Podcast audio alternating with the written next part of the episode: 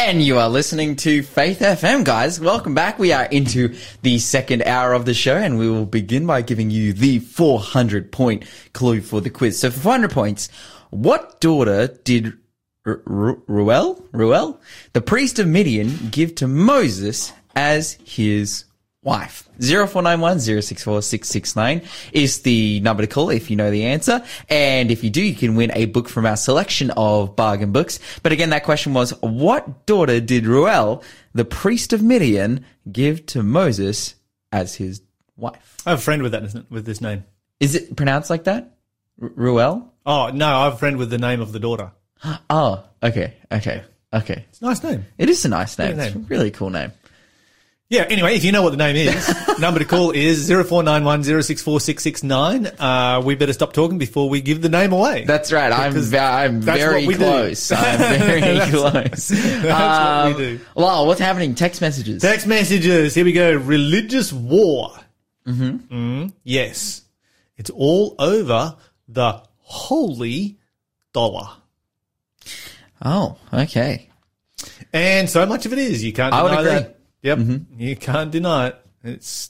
People are pretty motivated by money. All right, this one came through right at the beginning of the show, and I missed it because if I had have seen this, I would definitely have read it. Good morning, boys. That's the kind of music I like to start my day with. Thanks, Shell. That's right. And you know who picked that music? Me. I'm practicing for tomorrow. I'm producing the shows tomorrow while Shell is away. So I've been picking the songs and pressing the buttons. You know, it's been good. Good stuff. But also speaking. Right, well, and Shell's also here doing her job as well. So she's doing amazing. Lawson, you've got Japanese friends. Now you've got American friends. Very impressive. Is this Michael? No, I'm not even going to say it. Lawson has friends. I have friends, okay, guys. I have friends. Yeah, but he has to go overseas, but no, they come here to hang out with me. All right, I hang out with the people who come to Australia and have no friends. You have friends. You have people at your church from every continent except Antarctica. Yeah. Yes, we do.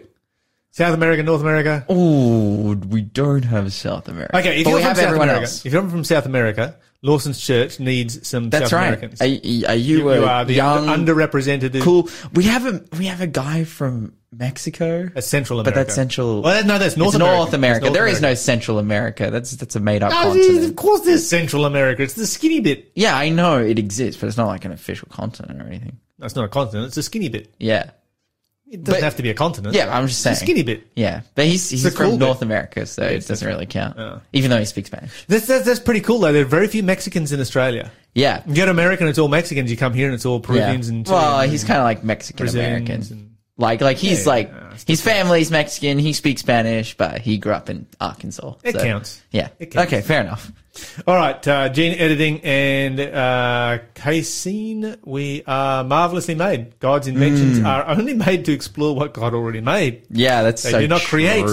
Unfortunately, sin has marred God's creation. And that's such a good point. Like when I talked about gene editing as well, it's not like they've created, that was my thought is, they've created some miniature scalpel. No, they haven't. No, they just saw something happening, editing genes, and now they're using it to edit different genes. Yes. Like that's their deal. Like, and all of these mechanisms have already been created. It's powerful. It's been around ever since humans have been around. Mm-hmm. Okay, the lady who smells Parkinson's disease. Imagine what humanity could do in its original created state. So true. How many gifts have we lost? And you look at the animal world and you see the capabilities that they have for scent. You see the capabilities that they have for eyesight. You see, these raptors that can see a mouse from thousands of feet in the air, and it's just like, imagine if we could do that. Okay, the Orthodox Church playing politics again and going back to Rome. That one I'm thinking from the Netherlands one. The Orthodox priest shield and humanitarian aid. May God bless them and keep them safe. Yeah, that's so hectic. It is.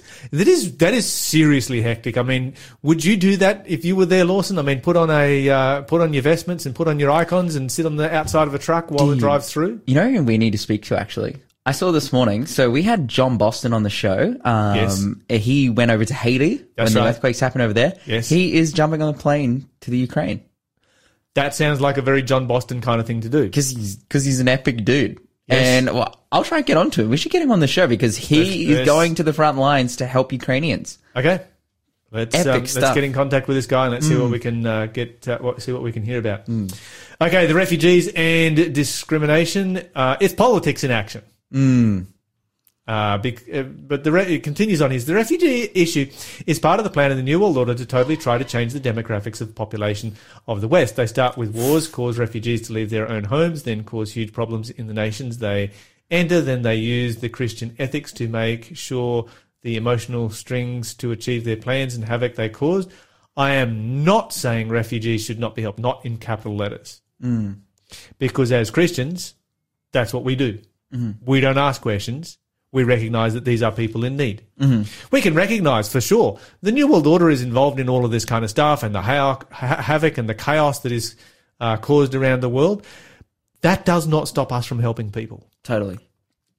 I'm talking about the political cause and effect action caused by the New World Order. Out of chaos will come the New World Order, which is on the American $1 bill. And then finally, praise God for ADRA and all the local churches for the work they do for the community, especially during natural disasters. Hopefully all churches will join in. The need is going to be greater as time passes. And I'd like to encourage our churches, this morning that are sitting on high ground in the middle of a city. I want to speak to those churches. You are not vulnerable to floods. You are not vulnerable to fire. Those are our two big ones in Australia, flood and fire. And, of course, in New Zealand, flood and earthquakes. But here in Australia, I'd like to talk to our churches that you need to be gearing up as a disaster-ready church so that you can mobilise when these events happen. We've got a whole bunch of churches here in the Hunter Valley that, we've got our brother and sister congregations down there in Sydney, and they had floods and we did nothing. We could have driven up to northern New South Wales. We need to be thinking about how we help them out so that when we get smashed, they can help us out. All right, those are our text messages. It is great to hear from you guys. We would love to continue to hear from you guys as we dig into Hebrews chapter 11. We want to hear who is your favourite hero of faith in Hebrews 11. So our number is 0491 064 669. Do tell us who is your favourite hero in Hebrews 11. We are going to start in Hebrews chapter 11 and verse 1. Lawson, you probably won't want to read that from the NLT. You're probably going to want to read that one from the NKJV or the KJV because you will mess it up. I know you will mess it up because you know it off by heart. KJV. I got you. All right. Hebrews chapter 11. Hebrews 11. And verse 1. The Bible says, "Now faith is the substance of things hoped for, the evidence of things not seen." Yes. So we talked about this yesterday. We talked extensively about the issue of faith and we talked extensively about the issue of evidence. And how that faith that God asks from Christians is not blind faith, is not believing in something you have no evidence for. It's believing in something that you have an abundance of evidence for, but has not yet happened. I would say it also kind of functions a little bit cyclically as well. Yes. Because showing faith in something based on the evidence then strengthens the faith that you show. It does. And I feel like that's another point that this verse is making because the follow-up verse is like, "For by it the elders obtained a good testimony. By faith we understand that the worlds were framed by the word of God." Like it seems as though it's faith itself that is also evidence for, things not seen and substance of things hoped for. And that's why it says, "For by it, the elders obtained a good testimony." It's like, because by their faith, people saw their faith and was like, man, how could someone be this faithful? How could someone believe this much? And it was evidence in and of itself, which pointed back to more evidence and then created just a big pile of evidence until the people who are observing that have faith. Absolutely. All right. So let's continue on. What we're going to do is we're going to work our way through here and look at some of the examples of faith that we are given in the Bible. Who do we start with? Who's kind of held up here as the greatest example of faith? Mate, we're going to see. You're listening to Faith FM, positively different radio. And of course, don't forget that we want to hear who your favourite person of faith is in Hebrews 11. Who's your hero of faith? We actually got a text after the show yesterday from Bruce. He said his favourite person of faith in the book of Hebrews is Enoch. Oh, yes! Which is a fantastic example. He's actually the second person listed here. The first person listed, we're about to talk about. But the second person listed, yeah, Enoch, and that's Bruce's favourite. That's epic. Enoch, who in the middle of a... one of the, I guess, perverse, corrupt generations that our world has ever seen, walked with God, the Bible says, and was translated. Yes. All right. Good one, Bruce. Okay. What's your favourite person of faith? Let us know. 0491 064 669. Do you agree with Bruce, with Enoch, or do you like one of the other ones? Who do we start with? Well, in verse 4, it gets into our... I'm going to read verse 3. Through their faith, the people in days of old earned a good reputation. By faith, we understand that the entire universe was formed at God's command, that what we now see did not come from anything that can be seen. Okay, there you have a very interesting statement. What does the Bible say was created by God's command? The universe. Yeah, it says specifically. It says, by faith we understand that the universe was formed by God's command. Is that what your translation says? It says the entire universe. In the New King James, I believe it says the worlds were framed. And this is much, much more relevant than what the NLT is bringing out right there. The reason being is because it's talking about the planets. Yeah. And it hasn't. Planets outside of our solar system have not been, discovered until the last 20 years. And the Bible says a long time ago that the worlds, plural, were framed by the word of God. Wow. The planets that we had in the past were, in the time when the Bible was written, were just seen as stars. They were all just stars. Did they know? Did they know about planets at this time? No, they just saw stars. But God comes along and says, no, there's a whole bunch of worlds out there. You think you're on one world? There's a whole slew of them out there. That's kind of blowing my mind right now, just thinking about that. Yeah, I mean, you look at the night sky and you don't have a telescope. Can you tell the difference between a planet and a star? No, exactly. That's what I'm thinking. I'm like, sometimes we see, planets, flying across the sun or whatever. We can observe them, but they wouldn't have known. For them, they were just, twinkly things in the sky. And God comes along. When was the telescope invented? 500 years ago, I'm thinking of? One that was capable, that was somebody text through and tell us when the telescope was invented. Because it wasn't invented in the first century. It's kind of insane, Lyle. It's kind of really blowing my mind. I'm like, wow. God comes, because if God comes along and says, I made the stars, fair enough. You made twinkly things that exist in the night sky. But that's not what God is saying here. God is saying, I made the worlds. In other words, you have this world, and I made a whole slew of other worlds that are out there. In an era where, pretty much most of the world was convinced that the world was flat. Yeah. The world was it. There was nothing else. The concept of a universe and... there was, then we look at the Egyptians and whatnot and the pyramids, and then it's they had some kind of. Yeah, there was a lot of people in the ancient world who knew the world wasn't flat. Yeah. But, the flat earth theory really did gain the most amount of traction during the Dark Ages. That's right. During the Dark Ages, the world really just literally did just go backwards. Yeah. Way backwards. They reject heliocentrism and all that stuff. But yeah, this is crazy though. Regardless whether they knew the earth was flat or not, their perspective is now, the thing that's shared here is God framed the world.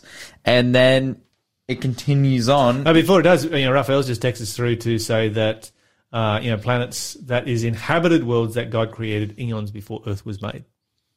Ooh. Which is exactly what the Bible says. The Bible talks about the cosmos and the inhabitants of the cosmos. Well, where do those inhabitants live? That's what you find in Revelation chapter 12. Those inhabitants live on the world that God has created. The Bible says that we are a spectacle to men and to angels, and to the universe. Mm. And so who is it talking about? Well, it starts with men, then it goes to angels, and then it goes to everybody else that is out there. Mm.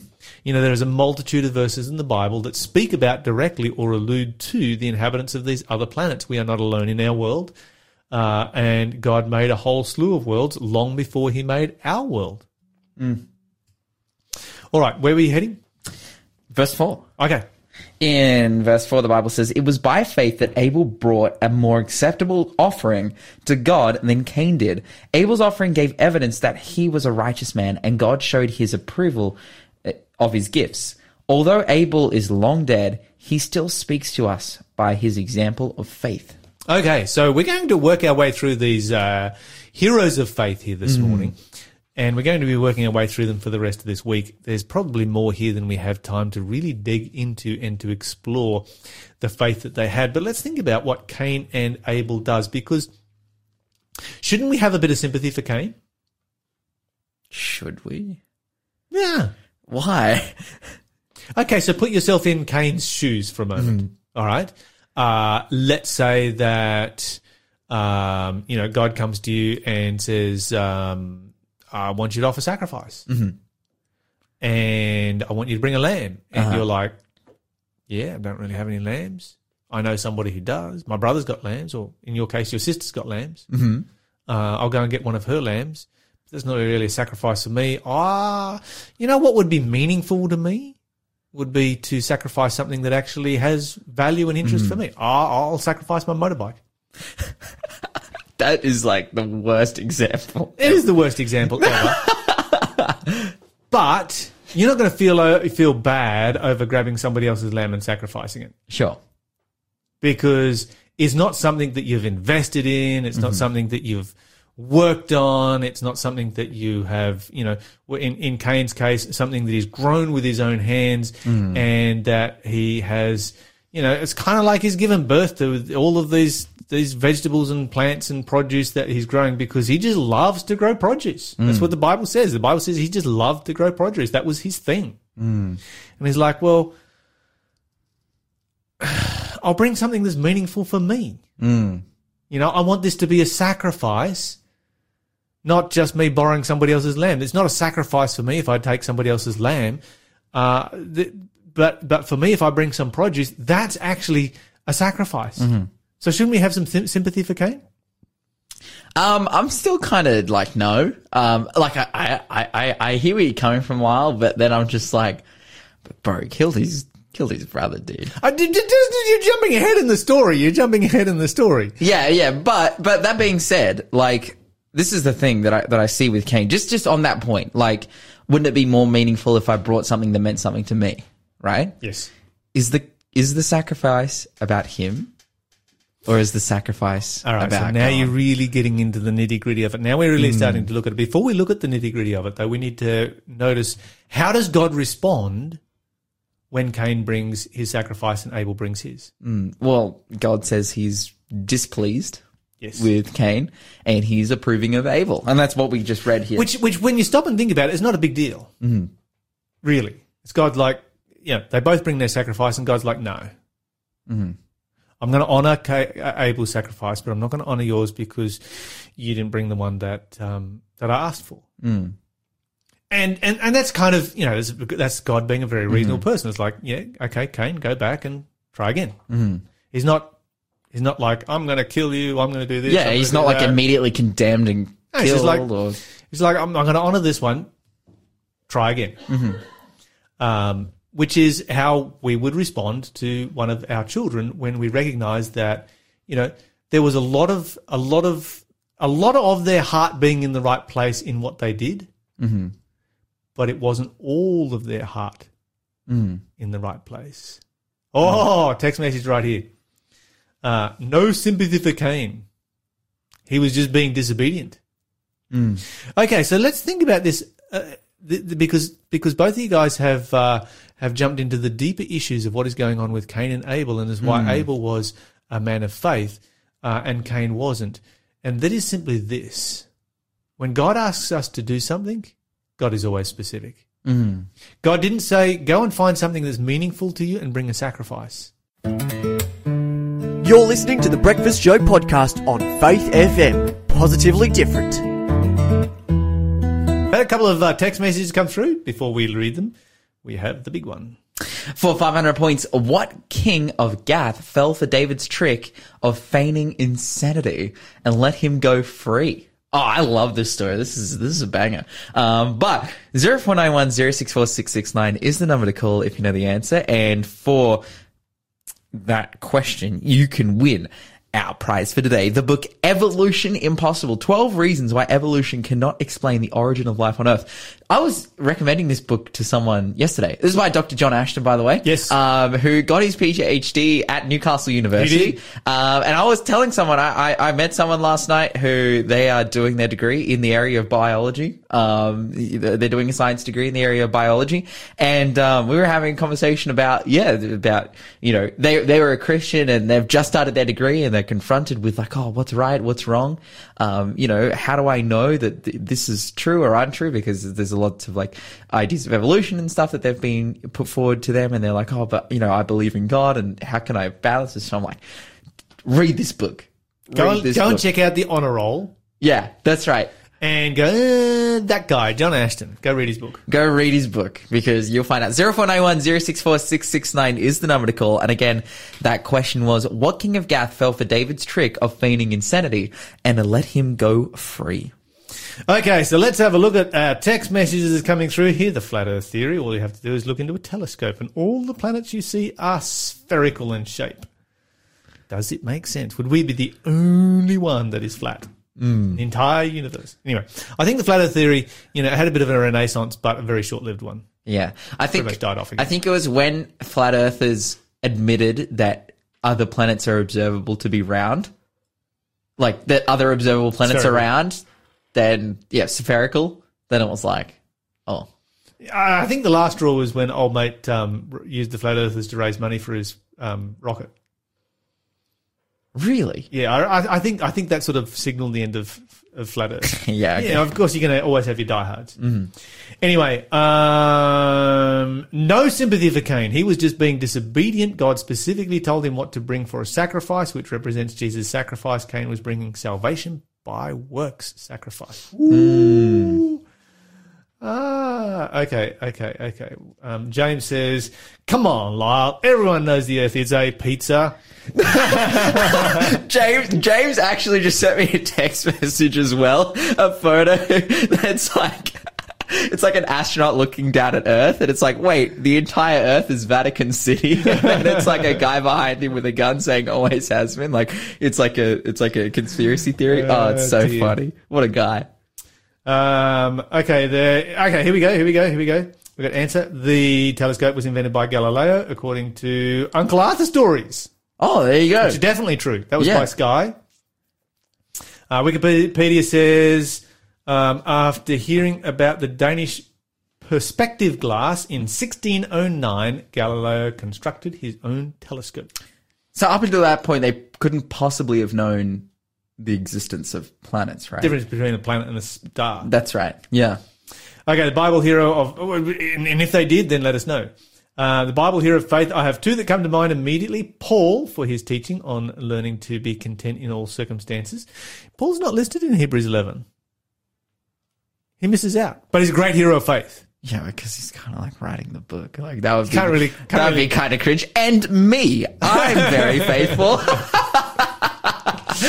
No, but Paul is a good hero of faith. Especially because the point here is that all of these people have died, lived a faithful life and died. So if he's writing the book, then he can't be like, oh, me. Anyway, but he's a good hero of faith. He's a fantastic hero of faith. Paul for his teaching on learning to be content in all circumstances, still learning this, and it's still lifelong for me years later. And Hosea, that is a cool pick, for obeying God to go ahead and marry Gomer. I would struggle with marrying someone who was continuously unfaithful. Mm. Yeah, that's hectic. Yeah, I mean, that marriage didn't stay together. Mm. It broke up for decades before it came back together again, and God restored it. It was a marriage of heartbreak and heartache of the worst possible kind. Who was your hero of faith? I think I said Jephthah. I said Abraham. Just to stir everybody up because it's a really controversial story. I said Abraham. That is a super controversial story. Yes. I said Abraham, but I want to change my answer. I'm going to say Nehemiah. That's like my favorite book in the Bible, probably. Okay, but is he listed in Hebrews 11? I don't think so. But what we want is who is your... Because these are good names we're getting. These are excellent names. What I'm looking for is your Hebrews 11 hero of faith. So Bruce was on the money with Enoch. Mm. But who's your hero? Who's your Hebrews 11 hero of faith? Mm-hmm. Okay, so we're going back to the story of Cain and Abel, and we need to delve into this. And this is the point. God didn't say, go and bring something that's meaningful to you. Mm-hmm. God said, bring a lamb. Yeah. And so when – and I think Raphael pointed out very, very, very well when he said that Cain's offering was salvation by works because he's like, this is something meaningful to me. Well, it was not about you. Mm. It's about God. Mm-hmm. And whenever we come to God and say, well, this is meaningful to us, then we are saying our works, what we have done is good enough for you. Yeah, I'm providing.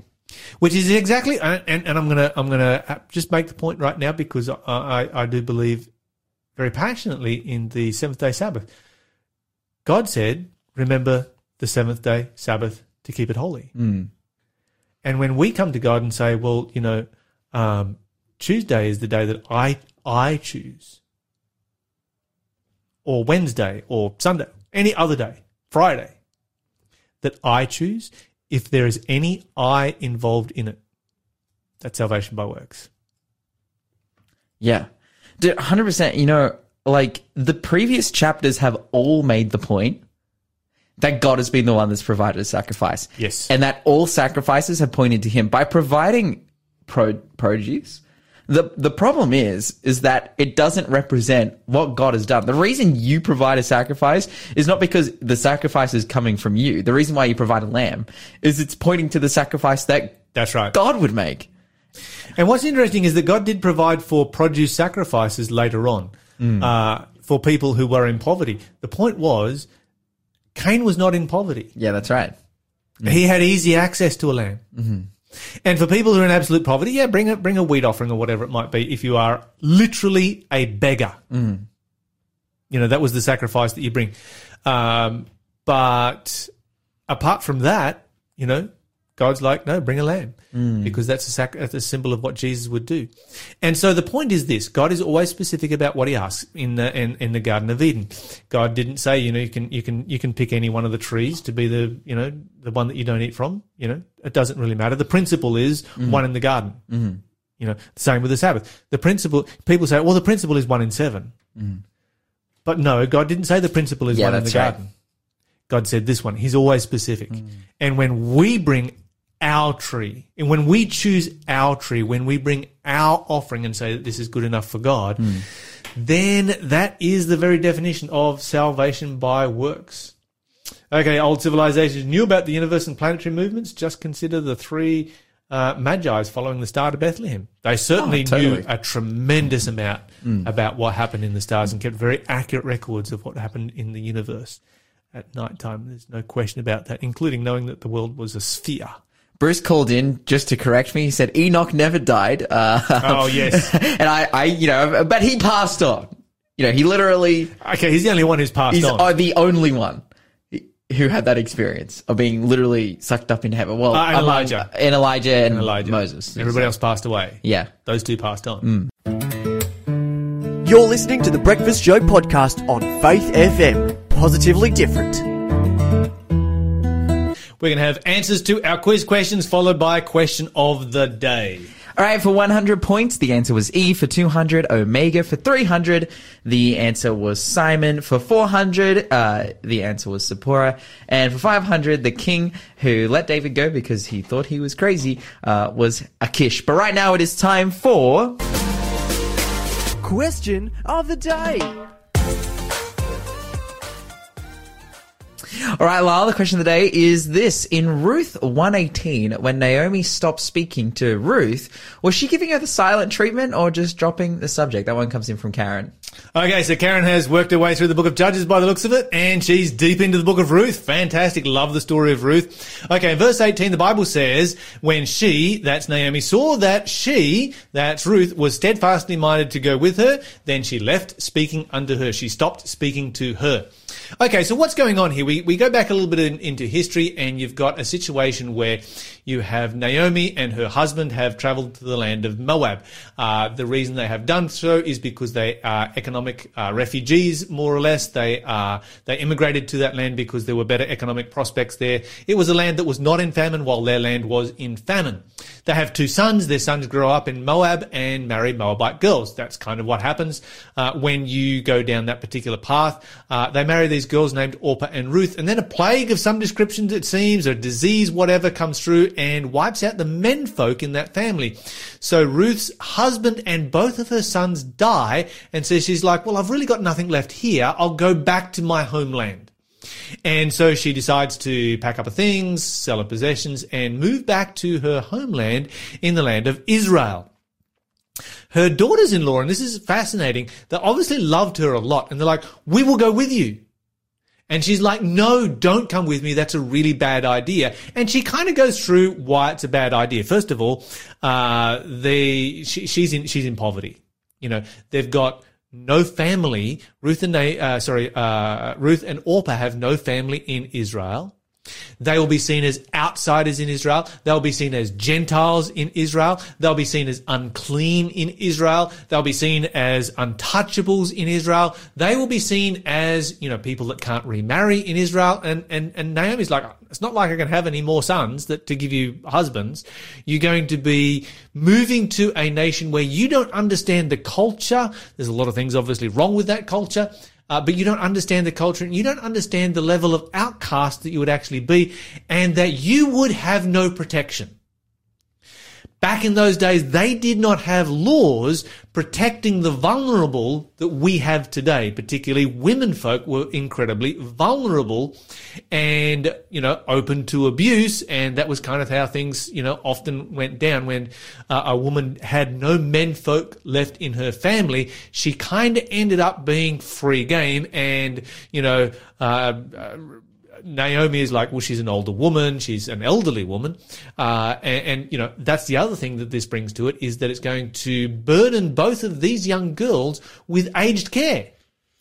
And so, you know, we just sort of start to put that picture together, and we can understand why it is possibly that Naomi was so insistent, no, do not come back with me. You don't understand. This is not a good idea. Stay with your people. Stay with your family. Stay with your menfolk. Find another husband. Marry. Have children. Move on from the tragedy that has wiped out our family. And the Bible says that Orpah kissed her mother-in-law in verse 14, and they lifted up their voices and they wept again. And Orpah decided, yes, this actually makes sense. I'll go back to my people.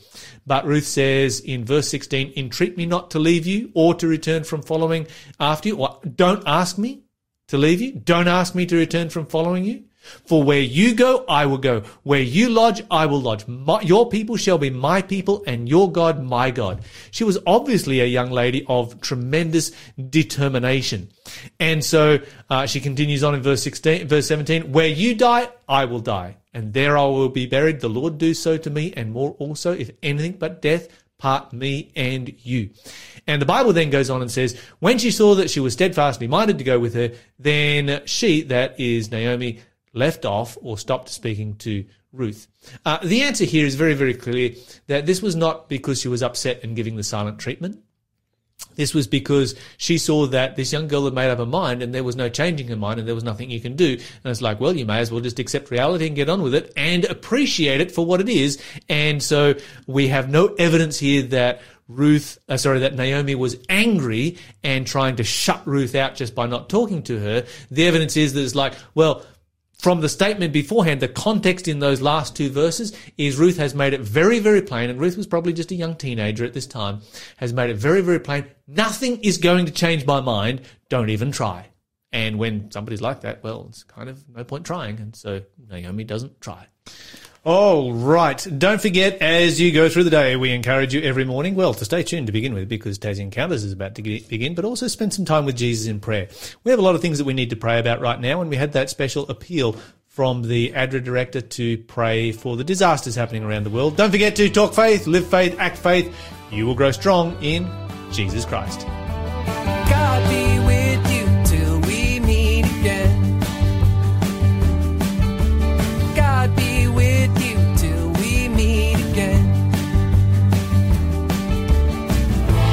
Counsels guide uphold you, with the sheep securely fold you. God be with you till we meet again, until we meet again at Jesus' feet.